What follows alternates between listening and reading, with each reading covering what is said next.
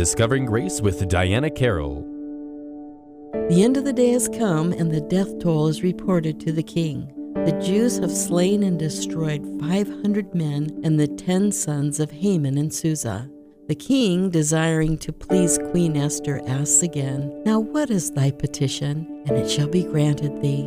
Esther gave a request to the king asking him to allow the people to defend themselves against the Jews' enemies one more day. Although scripture does not say, she may have learned of a Persian plot to attack the Jews again in Shushan and wanted the Jewish people to be able to guard themselves against that attack.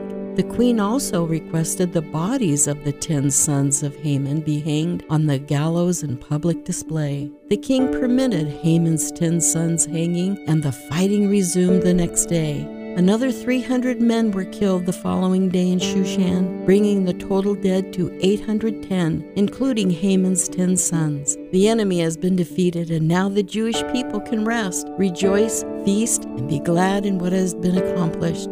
Those outside Shushan rejoice with gladness. Picture this day of rejoicing and celebration as you would Christmas, with joy, gift giving, and of course, feasting. We could not have this joyous occasion without remembering the reason for this grand celebration. It is God's goodness and His gift to us, Jesus Christ, that brings such joy.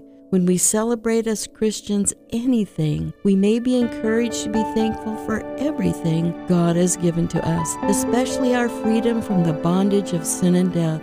The supreme gift given to us by God is His blessed Son, Jesus Christ, our only hope of eternal life. This has been Discovering Grace with Diana Carroll. To learn more, visit Diana's blog at dianasdiary.com.